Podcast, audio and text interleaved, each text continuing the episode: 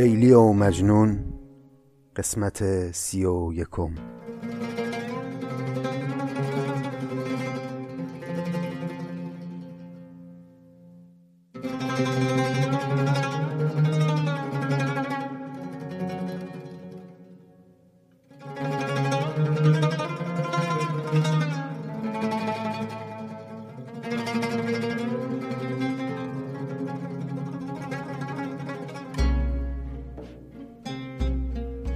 سلام دوستان عزیز یاران مهربان پادکست نظامی گنجوی. خیلی خوشحالم که بعد از این وقفه طولانی یک بار دیگه دارم اینجا و در این پادکست با شما سخن میگم. برای یک کسی مثل من که مدت هاست سال هاست کار کردن و فعالیت کردن در فضاهای رسمی رو کنار گذاشته در واقع ناامید شده از بودن در فضاهای رسمی و فعالیت فرهنگی از طریق تریبون های رسمی تریبون کوچکی مثل پادکست می‌تونه خیلی خیلی عزیز باشه برای اینکه این احساس رو به من بده که هنوز زندم و هنوز نفس می‌کشم. اما خب چه کنیم؟ این سکوتی که بر ما گذشت شاید ناگزیر بود. می‌دونم که شما مثل من احوالاتتون و روزگارتون شبیه به چند ماه پیش نیست. این چند ماه این چند ماه عزیز این چند ماه سخت سبب شد که پنجره های تازه ای مقابل چشمان همه ما باز بشه. علاوه بر این که دنیای اطراف ما در این چند وقت تغییراتی کرد تحولاتی رو دید به خودش دنیای درون خیلی از ماها هم تغییر کرد متحول شد و این تحولات شعون مختلف زیستن ما رو تغییر خواهد داد چه بخوایم چه نخواهیم و از این به بعد خیلی چیزها طور دیگری خواهد بود. یکی از چیزهایی که می‌تونه تحت تأثیر این تحولات تغییر کنه کار ما در همین پادکسته. خب ما در این پادکست داریم آثار یکی از مهمترین شاعران زبان فارسی رو مطالعه می‌کنیم و مطالعه آثار ادبی و فهم آثار ادبی بسیار بسیار مربوط میشه به فهم و درک شخصی آدم ها این تحولاتی که در درون و بیرون ما رخ داده می‌تونه درک ما رو از آثار ادبی هم متحول بکنه. ادبیات اینطور دیگه. شاعر نویسنده یه چیزی می نویسه میره پی کارش. و حالا من و شمای مخاطب این آثار هستیم که وقتی می‌خونیم این آثار رو دوباره معنا میبخشیم بهشون. هر کدوممون با توجه به درک و فهمی که داریم با توجه به شعوری که داریم عواطفی که داریم تجربه هایی که داریم دانشی که داریم با توجه به مجموع اینها یک اثر ادبی رو برای خودمون معنا می‌کنیم. پس حالا که دنیای ما دنیای متفاوتی شده از ماههای گذشته یقین داشته باشید که شعر نظامی هم می‌تونه برامون پنجره های جدیدی رو به منظره های تازهی باز بکنه. پیشتر هم در اینجا و هم در پادکست سعدی در این باره حرف زدیم که ما در مواقع بحران بیش از هر زمان دیگری به فرهنگ و به آگاهی و به زیبایی نیازمندیم و مفصل در این باره سخن گفتیم. اجازه بدید دیگه امروز و اینجا سخن رو آغشته به این هواشی نکنیم و بریم به سراغ کار خودمون یعنی منظومه لیلی و مجنون. البته به یاد همه جانهای پاکی که در این چند ماه مظلومانه از دست رفتند و با آرزوی آزادی عزیزانمون که این روزها در بند گرفتارند.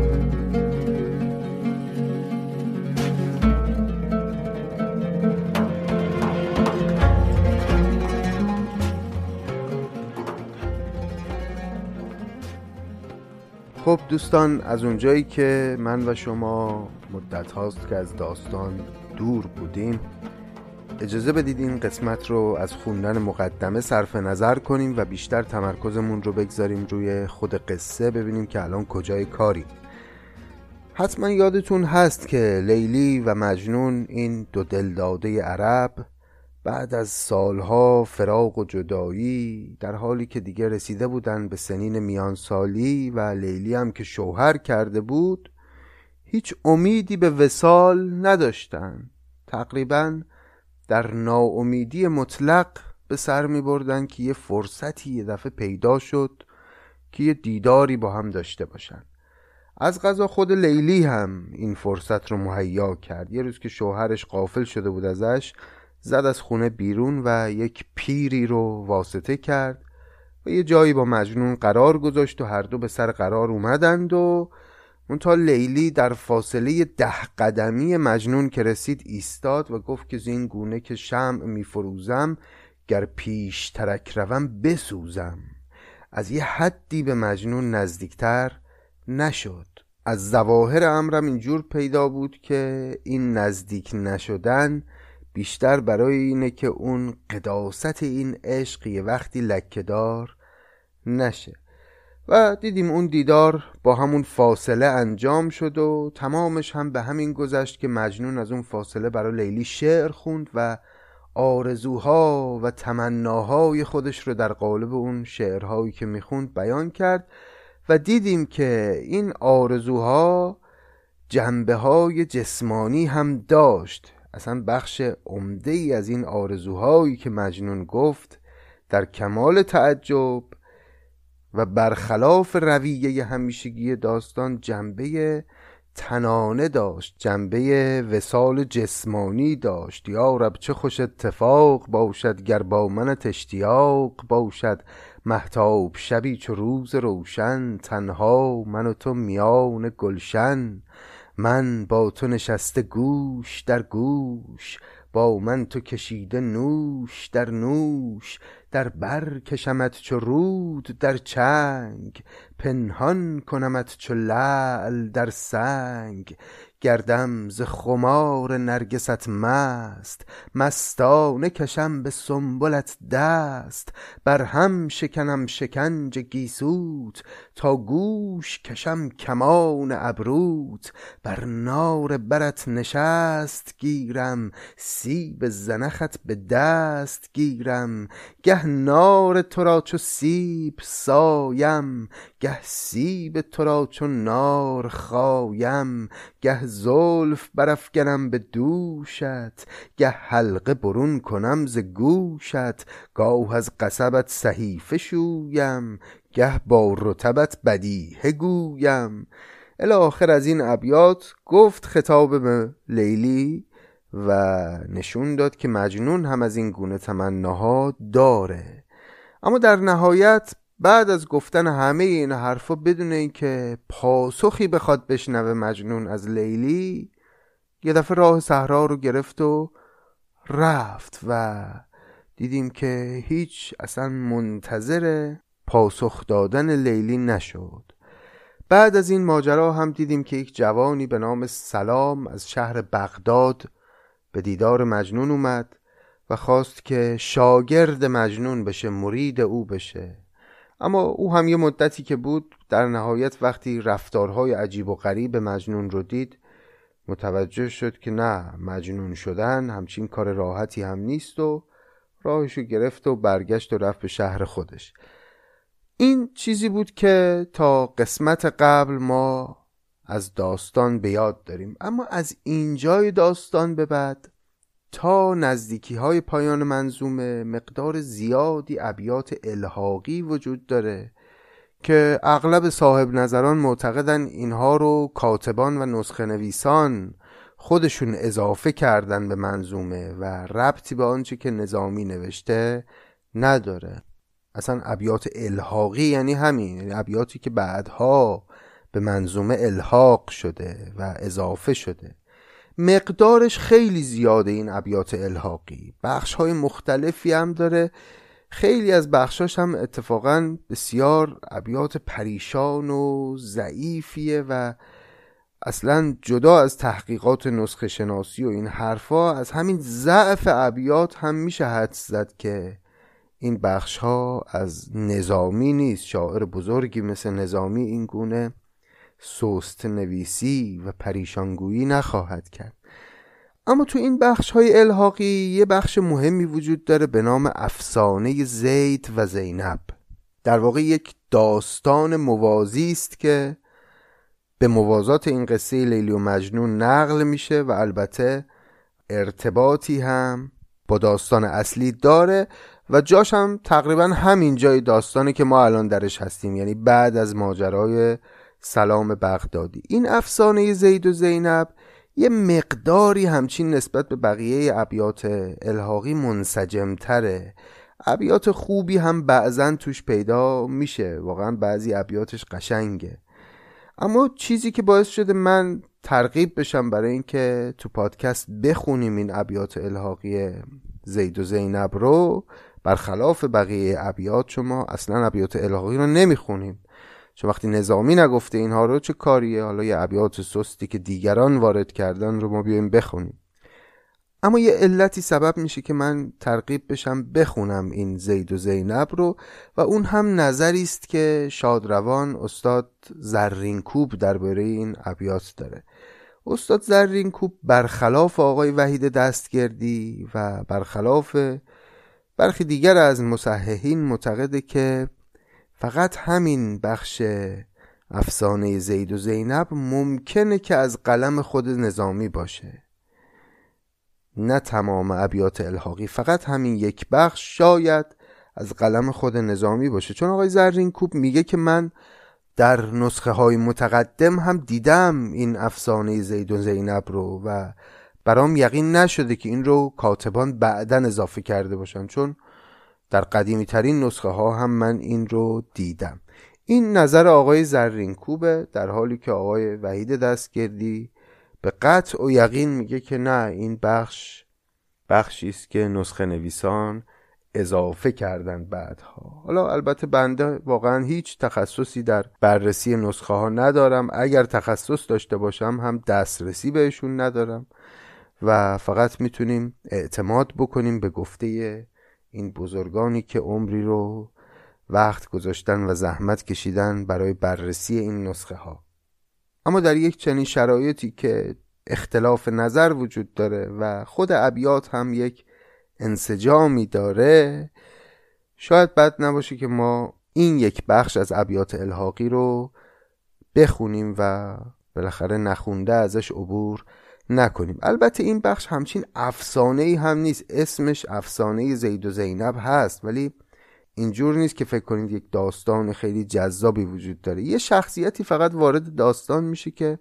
اومدنش یه ابعادی از رابطه لیلی و مجنون رو برای ما مشخص می‌کنه و هدف از این ابیات هم حالا چه نظامی گفته باشه چه دیگران اضافه کرده باشن هدف از اومدن این ابیات معلومه که چیه.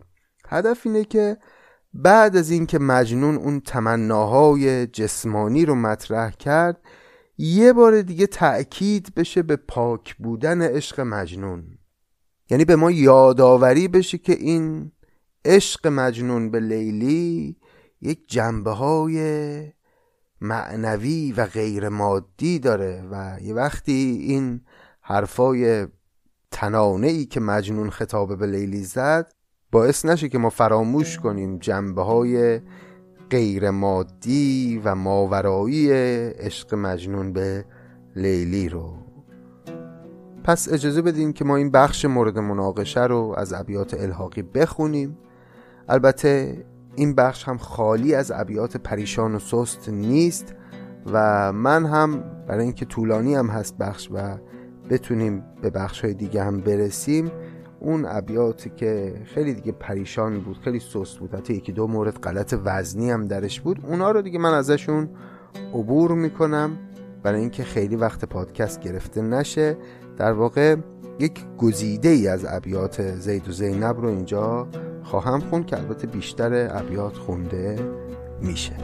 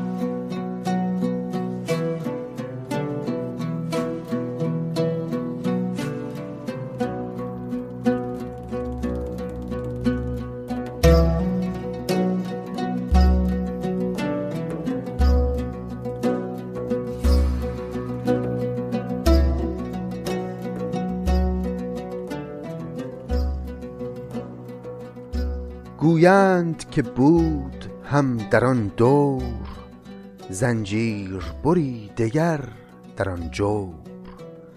اندوه گرفته بر دلش کوه او کوه گرفته از بس اندوه. از آدمیان دیو زاده دیوانگیش خلاص داده پاکیزه جوانی از هنر پر. گفتی غزل لطیف چون در. او نیز قفای عشق خورده. سر در سر کار عشق کرده. نامش به نشان زید موصوف. خوبیش چو عمرو و زید معروف. پس این بخش الحاقی افسانه زید و زینب این گونه آغاز شد که در همان دوران مجنون جوان دیگری اونجاها زندگی می‌کرد به نام زید که او هم عاشق پیشه بود مثل مجنون. مثل مجنون شعر می‌گفت مثل مجنون دل به کسی باخته بود و مثل مجنون از مردمان دوری کرده بود. در هله لیلی آشیانش عشق آمده برده خانمانش. با دختر ام خیش در بند آن نیز بدو هم آرزومند. بر هر دو طرف ز هم نشانی افتاده نشان مهربانی. وان لعبت خوب روی زیبا زان دل شده بود ناشکیبا. وان شیفته نیز از آن پری روی آویخته داشت جان به یک موی کفروخت روی بود و بدرام. پاکیز نهاد و نازک اندام شمشاد نسیم و ارغوان خد. سیماب سرین و خیزران قد. داره دخترموی زید رو توصیف می‌کنه اینجا. میگه این آقای زید عاشق دخترموش بود. اون دختر امو هم البته زید رو دوست می داشت و داره میگه علت این که زید این همه شیفته او بود این بود که خیلی خوشگل بود این ویژگی ها رو داشت. جماش بتی به دلبری تاق آشوب جهان و شور آفاق. شوری شغبی فریب سازی خوبان تراز را ترازی. سرگیج کن هزار صفرا صفرا شکن هزار سودا. از مور نهفته تر دهانی و از موی کشیده تر میانی. ساد زنخی چو سیب شکی سوزان تر از آن که ریگ مکی. چون شهد به بوسه تیز بازار شکر شکن و تبرزد آزار. آبی نه ولیک آب خانی آبی که به دوست زندگانی. سروی نه چنان که سرو بی بر سروی که برش گلاب و شکر. هم طارم آفتاب رویش هم قافله عبیر بویش. شب با خم زلف او ندیمی صبح از سر کوی او نسیمی زینت ز جمال او در ایام او زین زمان و زینبش نام. زید از غم آن بت ترازی مشغول شده به چاره سازی. تا بر چه صفت کند مدارا کان لعل جدا کند ز خارا. زان بیش نداشت عیب خویشی کز مال جهان نداشت بیشی. بر وی عم او که مهتری داشت آن مهتری از توانگری داشت. مال از عم خواست عم نمی‌داد. دختر طلبید هم نمی‌داد. عاجز شد از آن و ماند در کار. ام گوشه گرفته او گرفتار می گفت سرودهای دلسوز. زان روز مباد کس بدین روز. پس مشکل این بود که آقای زید وضع مالی خوبی نداشت. عموی او یعنی پدر زینب مرد متمولی بود وضعش خوب بود و حاضر هم نبود که به زید کمک مالی بکنه و از اون طرف دخترش رو هم به او نمی‌داد چون او وضع مالی خوبی نداشت. ام دختر خیش را به تدبیر می داشت نگاه از او به زنجیر. او را بگذاشت دیگری جست درویش بدو توانگری جست. پس عموی زید برای اینکه این فتنه رو بخوابونه سعی کرد که یک شوهر توانگری برای زینب پیدا بکنه تا او رو به او شوهر بده و دیگه از دست زید خلاص بشه. ام دختر خیش را به تدبیر می داشت نگاه از او به زنجیر. او را بگذاشت دیگری جست درویش بدو توانگری جست. تا عاقبت از صداع او رست دادش به توانگری زبردست. چون زید برید امید زان ماه سوداش زیاده شد در آن راه. از خواب و خرد چنان تهی شد که از وی به جهان در آگهی شد. مجنون صفت اوفتاده سرمست در سلسله مانده پای تا دست. از بی هنری و بی وفایی یاران همه کرده زو جدایی. او مانده و یک دل بلاکش وو نیز فتاده هم بر آتش. پس وقتی زینب رو شوهر دادن دیگه زید کاملا از زندگی دست شست و هیچ چیزی در این دنیا نداشت جز یک دل بلاکش و دلی که افتاده در آتش عشق و داره میسوزه و تنها شد و دوستانش او رو رها کردند و به وضعیتی دچار شد تقریبا شبیه به مجنون قصه خودمون. زان سوختگی که در جگر داشت لیلی ز شرار او خبر داشت. خب اول ماجرا راوی گفت بهمون که این زید بچه محل لیلی بود و اینجا داره میگه زان سوختگی که در جگر داشت لیلی ز شرار او خبر داشت. لیلی می‌دونست ماجرای این پسر چیه. گه گه بر خیش خواندی او را بنواختی و نشاندی او را. پرسیدی از او نشان آن کار او گفتی و این گریستی زار.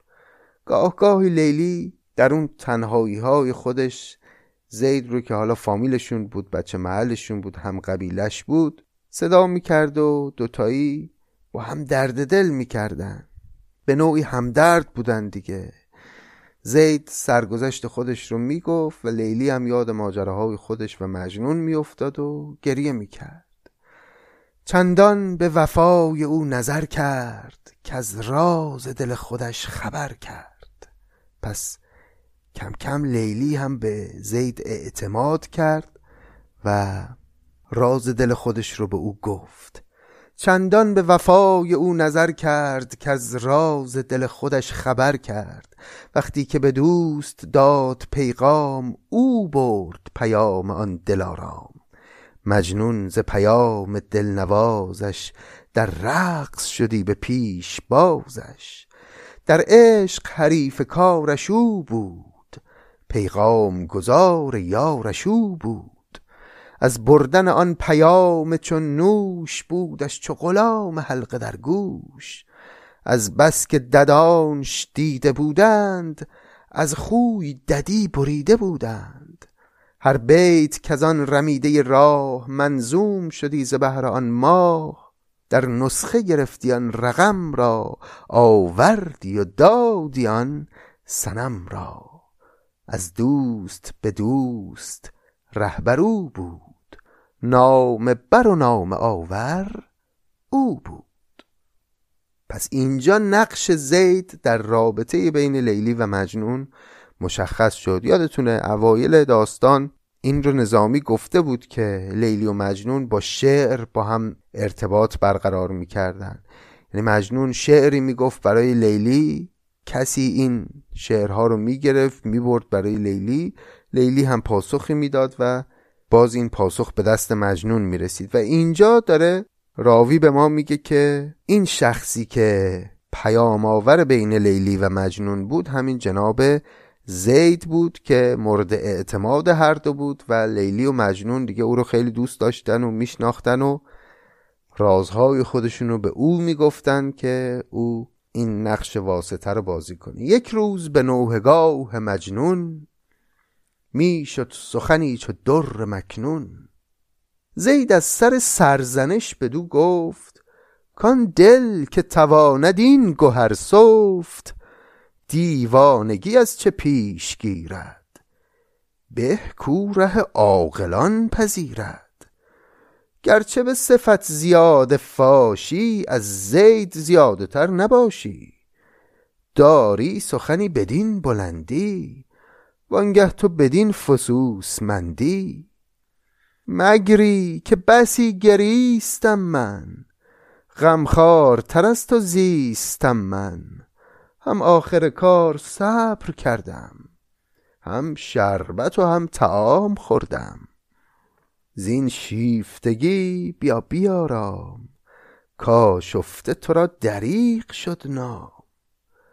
پس یه روز که مجنون داشت شعرهای به قایت زیبا می سرود برای اینکه زید این شعرها رو بگیره و ببره برای لیلی.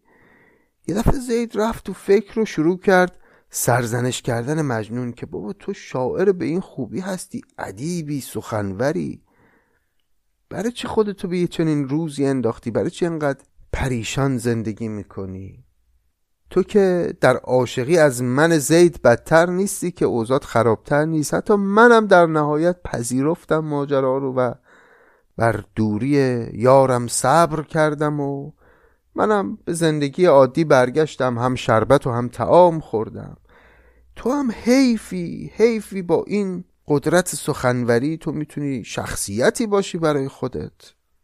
آشفته تو را دریق شد نام دریق حیفه که نام تو آشفته باشه یعنی نامت دیوانه باشه.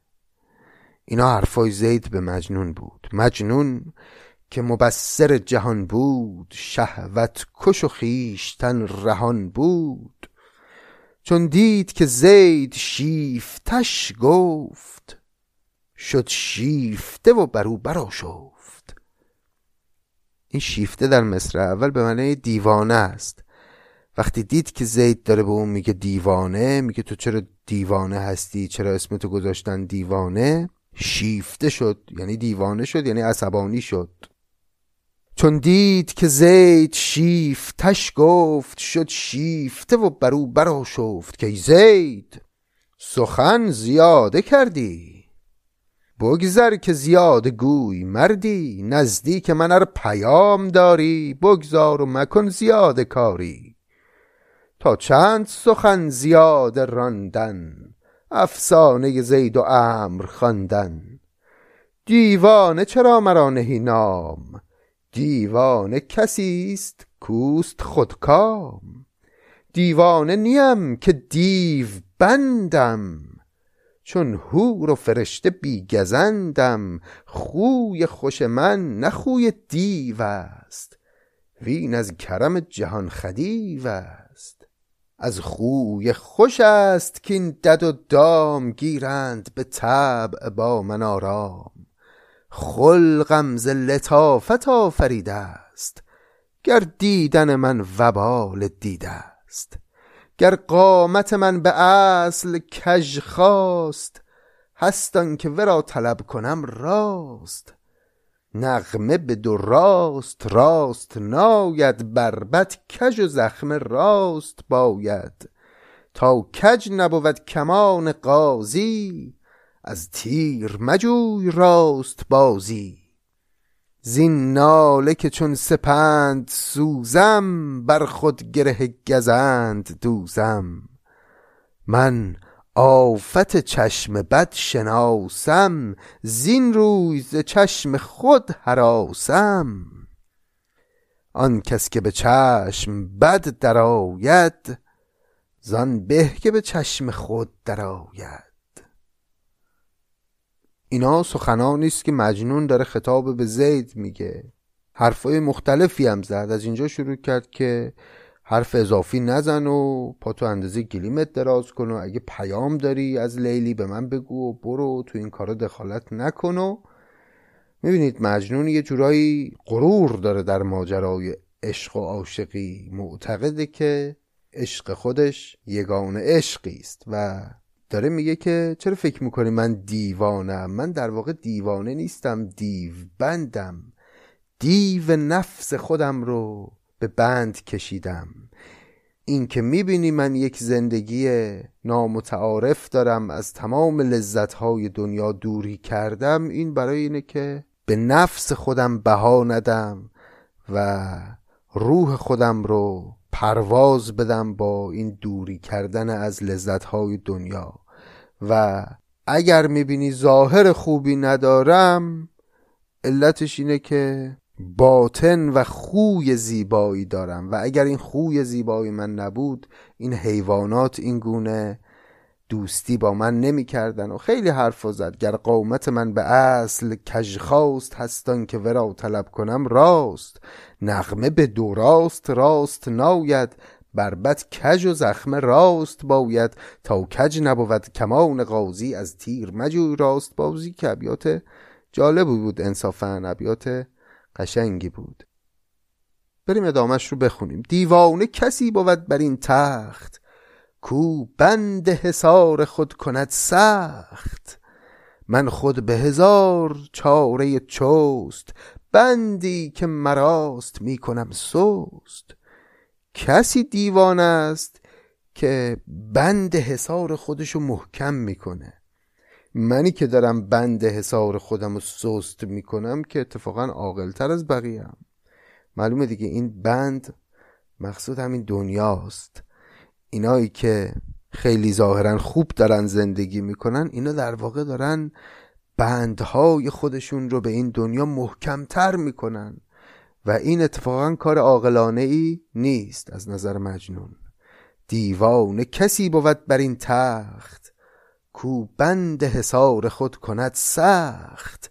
من خود به هزار چاره چوست بندی که مراست می‌کنم سوست زین پود درخت چار بیخی می برم ارق چار میخی.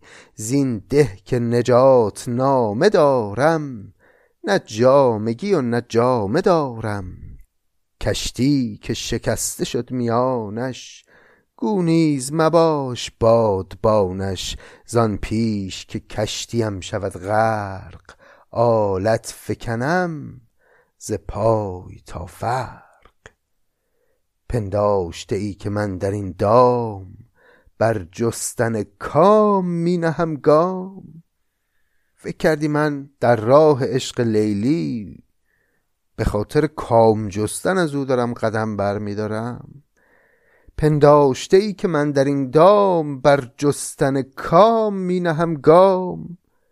در حلقه چشم های این شست زندیشه غرق می‌زنم دست. کوشم که از این جهان پرخار مردانه برون شوم نه مردار. انصافا ابیات قشنگیه نظامی واره حالا فارغ از اینکه نظامی گفتی یا کسی خواسته ادای او رو در بیاره اگه کسی ادا در آوردم خوب در آورده. میگه من اگه دارم دنبال لیلی میرم این از جنس طلبهایی نیست که دیگر انسانها برای جنس مخالف دارن در درون خودشون.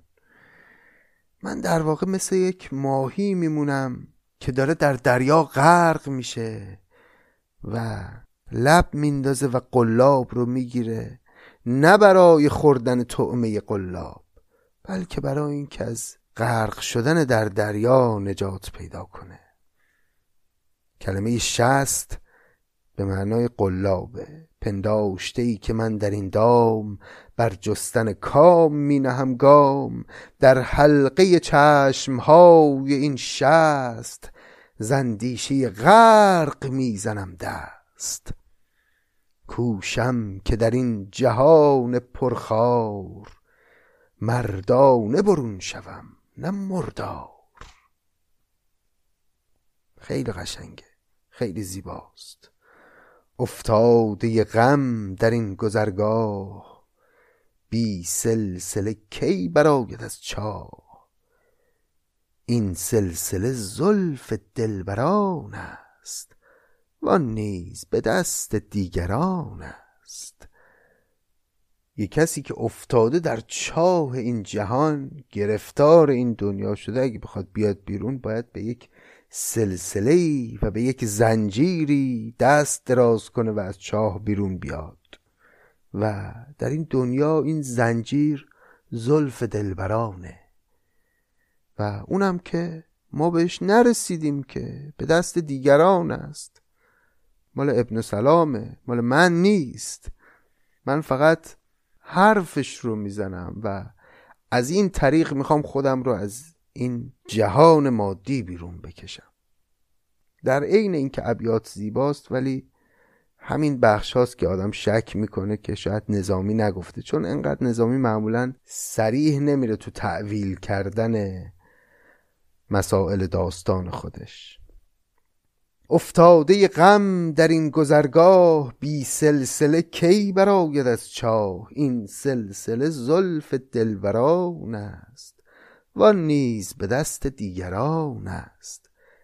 هر از غم خود فرس جهاند خود را به دگر غمی رهاند. من کی بت دیگران پرستم کاول بت خویش را شکستم. زین حال مرا شکایتی نیست. کی منتر از این ولایتی نیست. من ناراحت از این حالی که درش هستم نیستم. ایمنتر از این ولایتی که من درشم ولایت دیگری نیست. زین حال مرا شکایتی نیست. کیمنتر از این ولایتی نیست. من کامده ام در این خرابات. پیوند بریدم از قرابات. غیبت نکنم هیل نسازم غافل نزیم غلط نبازم. زان پیش کجل گریز گوید واواز رحیل خیز گوید. برخواستم به زور از این زور برداشت راه گور از این گور. مجنونی خود جز این نبینم. مجنون اگر این کند من اینم. این بود پاسخ مجنون به زید که همه حرفش این بود که عشق من به لیلی از جنس امیالی نیست که افراد دیگه دارن به جنس مخالف و برآمده از نفسشونه. این عشق در واقع ابزاری است که من می‌خوام به وسیله اون خودم رو نجات بدم و خلاص کنم از ننگ و نکبت این جهان. فصلی به کمال از این سخن راند پولاد گشاد و گوهر افشاند. از حیرت آن جواب چون نوش شد زید زیاده گوی خاموش.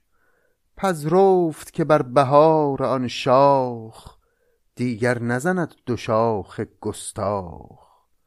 لوح ادب از وفا درآموخت لب را به هزار میخ بردوخت. زان پس به جز این نبود کارش کاورد بدو پیام یارش.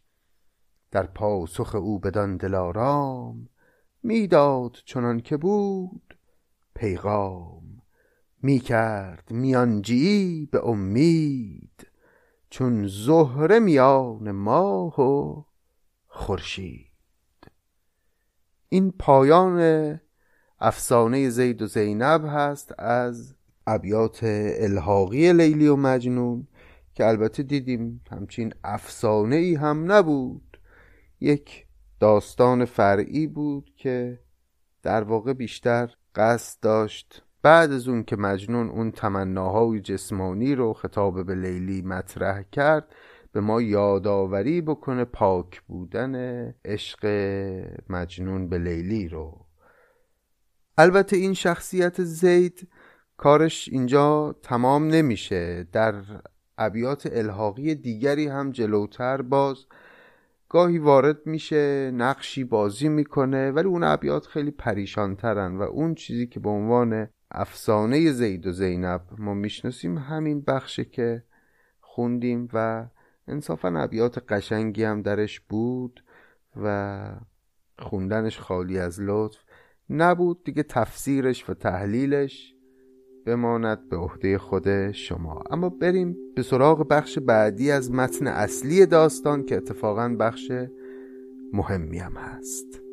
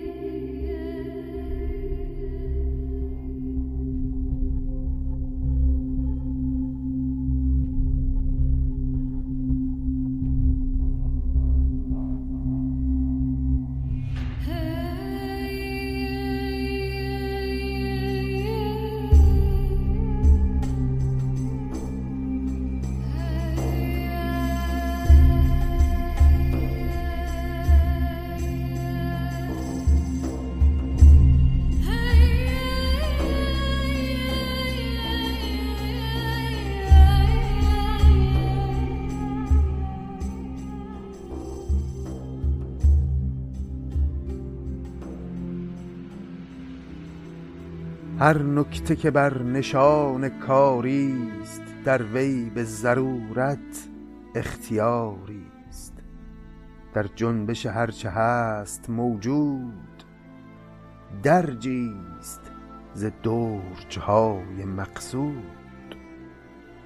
کاغذ ورق دروی دارد کاماج از دو سوی دارد. زین سوی ورق شمار تدبیر زان سوی دگر حساب تقدیر. کم یابد کاتب قلم راست آن هر دو حساب را به هم راست.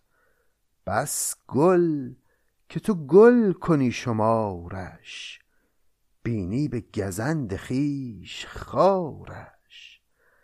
بس خوشه حسرم از نمایش کنگور بود به آزمایش.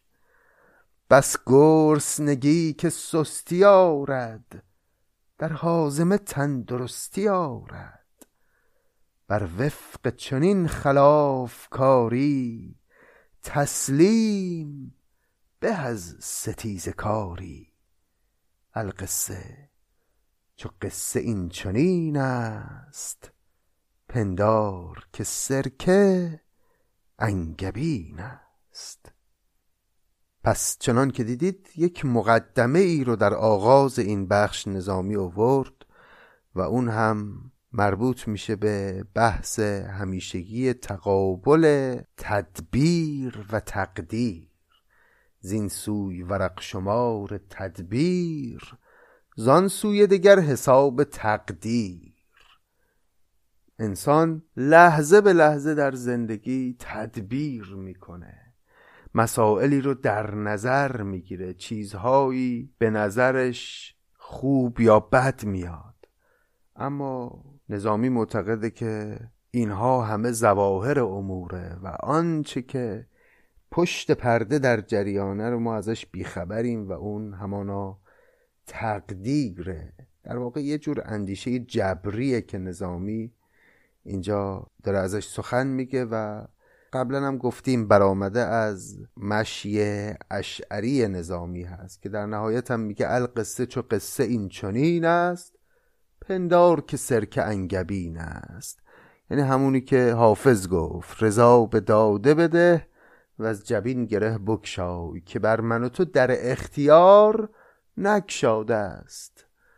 پندار که سرکه انگبین است. هرچه که به سرت میاد رو به فال نیک بگیر و سرکه های ترش بدمزه رو انگبین شیرین خوشتم تصور کن چون به احتمال قوی مسلحت تو در همان سرکه است. اما ابیات رو نظامی این گونه ادامه میده. لیلی که چراغ دلبران بود رنج خود و گنج دیگران بود. گنجی که کشیده بود ماری از حلقه به گرد او حساری گرچه گوهری گران بها بود چون مه به دهان اژدها بود. میزیست در آن شکنجه تنگ چون دانه لعل در دل سنگ. می کرد به چابکی شکیبی می‌داد فریب را فریبی. پس لیلی با همه زیبایی ها و محاسن و خوبی هایی که داشت زندانی بود زندانی اجدهایی بود که همانا شوهرش باشه. شویش همه روز پاس می داشت می خورد غم و سپاس می داشت در صحبت او بت پریزاد مانند پری به بند پولاد. تا شوی برش نبود نالید. چون شوی رسید دید مالید. تا صافی بود نوحه می کرد چون درد رسید درد می خرد کارش این بود. وقتی که شوهر نبود شروع می‌کرد به ناله و گریه در فراق مجنون. اما به محض اینکه شوهر میومد چشمها رو میمالید که او خبردار از گریه های لیلی نشه. ظاهر امر رو حفظ می‌کرد. غمهای خودش رو پنهان می‌کرد. در خودش میریخت و ناراحتیهاش رو بروز نمی‌داد. می‌خواست که از آن غم کارا گرید نفسی. نداشت یارا. دلش می‌خواست آشکار کنه اون غم رو اما نمی‌تونست. یارای این که بخواد با عرف و قانون و رسم و رسوم به جنگه رو نداشت. این ویژگی واحد لیلی است که در طول این داستان دیدیم. لیلی توان جنگیدن با قواعد پیرامون خودش رو نداره. می‌خواست که آن غماش کارا گرید نفسی. نداشت یارا.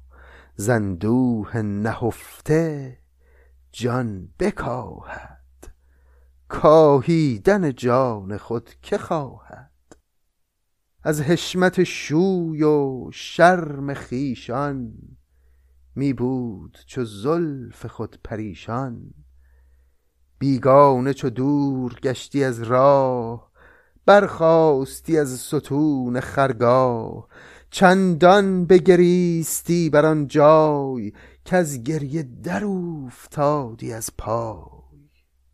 چون بانگ پی آمدی به گوشش ماندی به شکنجه در خروشش.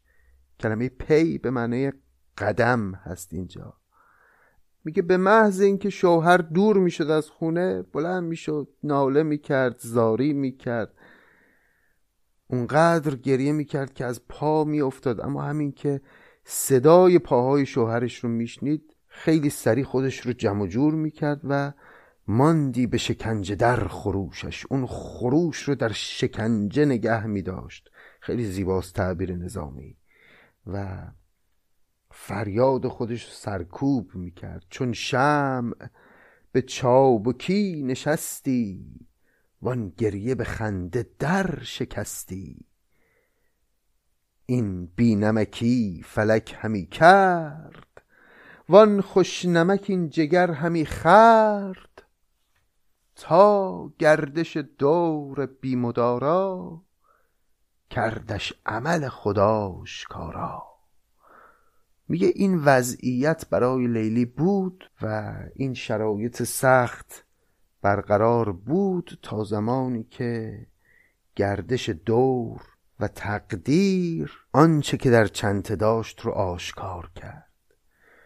شد شوی وی از دریق و تیمار. دور از رخ آن عروس بیمار.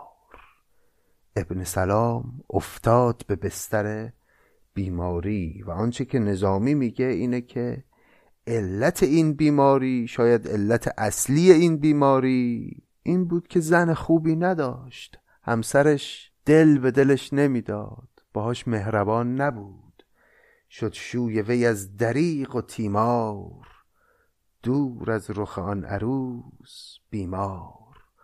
افتاد مزاج از استقامت. رفت ابن سلام را سلامت. در تن تب تیز کارگر شد. تابش به ره دماغ بر شد. راحت ز مزاج رخت بربست. قرابه اعتدال بشکست. یعنی اون اعتدالی که باید در بدن انسان باشه تا سلامتی به جای خود باشه این از بین رفت. قارور شناس نبز بفشرد قارور شناخت رنج او برد. می‌داد به لطف سازگاری در تربیت مزاج یاری. دور شد از مزاج سستی پیدا شد راه تندرستی. پس نظامی داره میگه میگه قارور شناس. منظور اینجا همون طبیبه. منظور از قاروره هم اینجا شیشه است که در او ادرار بیمار رو میریختن و حالا آزمایش می‌کردن یا بررسی می‌کردن در طب قدیم و علت بیماری رو تشخیص می‌دادن. خلاصه طبیب اومد و نبز او رو گرفت و بیماری او رو تشخیص داد و دوا و درمون کرد و حال ابن سلام بهتر شد. در این بخشی خورده نظامی داره اون علم طب خودش رو هم به رخ می‌کشه. اینکه آشناست به زیر و بم پزشکی قدیم این رو هم آشکار می‌کنه برای ما. خلاصه میگه که ابن سلام حالش بهتر شد. بیمار چو اندکی بهی یافت. در شخص نزار فربهی یافت. پرهیز نکرد از آن چه بد بود. وان کرده نبر قرار خد بود. پس میگه همین که ابن سلام یه خورده حالش بهتر شد دوباره پرهیز رو گذاشت کنار. یعنی هرچی که براش بد بود شروع کرد به خوردن. پرهیز نه دفع یک گزنده است. در راحت و رنج سودمند است. در راحت از او ثبات یابند و از رنج بدون نجات یابند. نکته خیلی مهمی رو میگه میگه پرهیز کردن از اونچه که حالا ضرر داره برای سلامتی آدمی فقط برای این نیستش که بخوای بیماری رو دفع بکنی. در وقت بیماری خب اصلا لازمه و واجبه و دوای درده. اما در وقت سلامت هم باعث پیشگیری از بیماری میشه. پرهیز نه دفع یک گزنده است در راحت و رنج. سودمند است در راحت از او ثبات یابند و از رنج بدو نجات یابند. چون وقت بهی در آن تب تیز. پرهیز شکن شکست پرهیز. تب باز ملازم نفس گشت. بیماری رفته باز پس گشت. آن تن که به زخم اول افتاد زخم دگرش به باد برداد. وان گل که به آب اول آلود آبی دگرش رسید و پالود. یک زلزله از نخست برخاست دیوار دریده شد چپ و راست. چون زلزله دگر برآمد دیوار شکسته بر سر آمد. روزی دو سه آن جوان رنجور می‌زد نفسی ز عافیت دور. چون شد نفسش به سینه در تنگ زد شیشه باد بر سر سنگ. افشاند چو باد بر جهان دست جانش ز شکنجه جهان رست پس به این ترتیب ابن سلام بعد از اون که یک بار بیماریش بهبود یافت اما چون پرهیز رو رعایت نکرد این بار دوباره بیماری برگشت و عود کرد و حالش خیلی بد شد و در نهایت از دنیا رفت. او رفت و رویم و کس نماند. وامی که جهان دهد ستاند. از وام جهان اگر گیاهیست میترس که شوخ وام خواهیست میکوش که وام او گذاری تا باز رهی ز وام داری. منشین که نشستن در این وام مسمار تنست و میخ اندام. بر گوهر خویش بشکن این درج برپر چو کبوتران از این برج. کاین هفت خدنگ چار بیخی وین نه سپر هزار میخی. با حربه مرگ اگر ستیزند افتند چنان که بر نخیزند.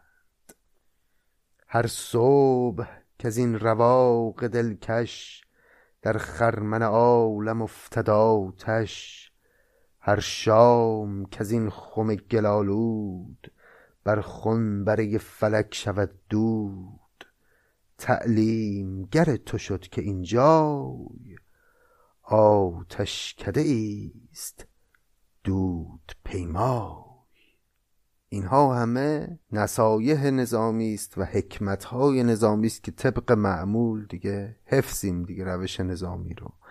هر وقت که یکی از شخصیت های داستان از دنیا میره یا یه اتفاق عبرت آموزی در داستان میفته او فرصت رو قنیمت می‌دونه برای اون که شروع کنه به گفتن حکمت های خودش.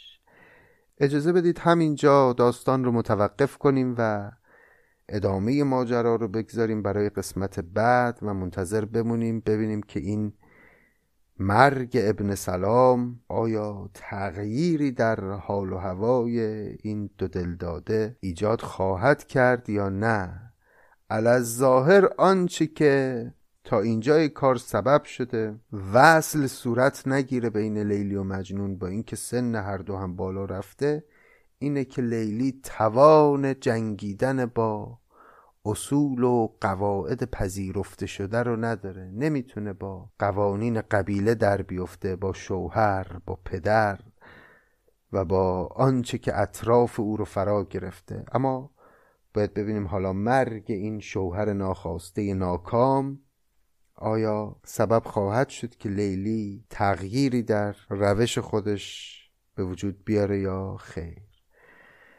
خب خیلی ممنون ازتون که این قسمت رو شنیدید. نمی‌دونم آیا ابیاتی که این قسمت خوندیم و شعرخانی ما رنگ و بوی شعرخانی قسمت های قبلی ما رو داشت یا نه؟ خب همونطور که اول همین قسمت گفتم حال و هوامون مثل قبل نیست.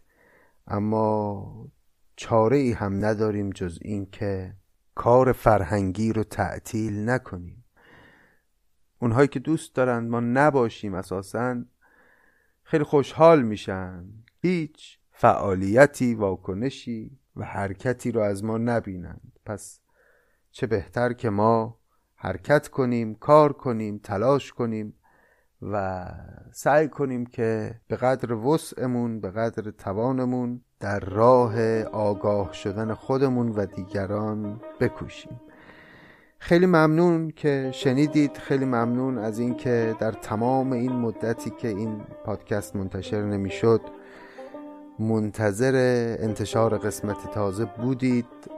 پیام های مهربانانتون به من می‌رسید. و خیلی حال خوش و روحیه خوب به من می‌داد.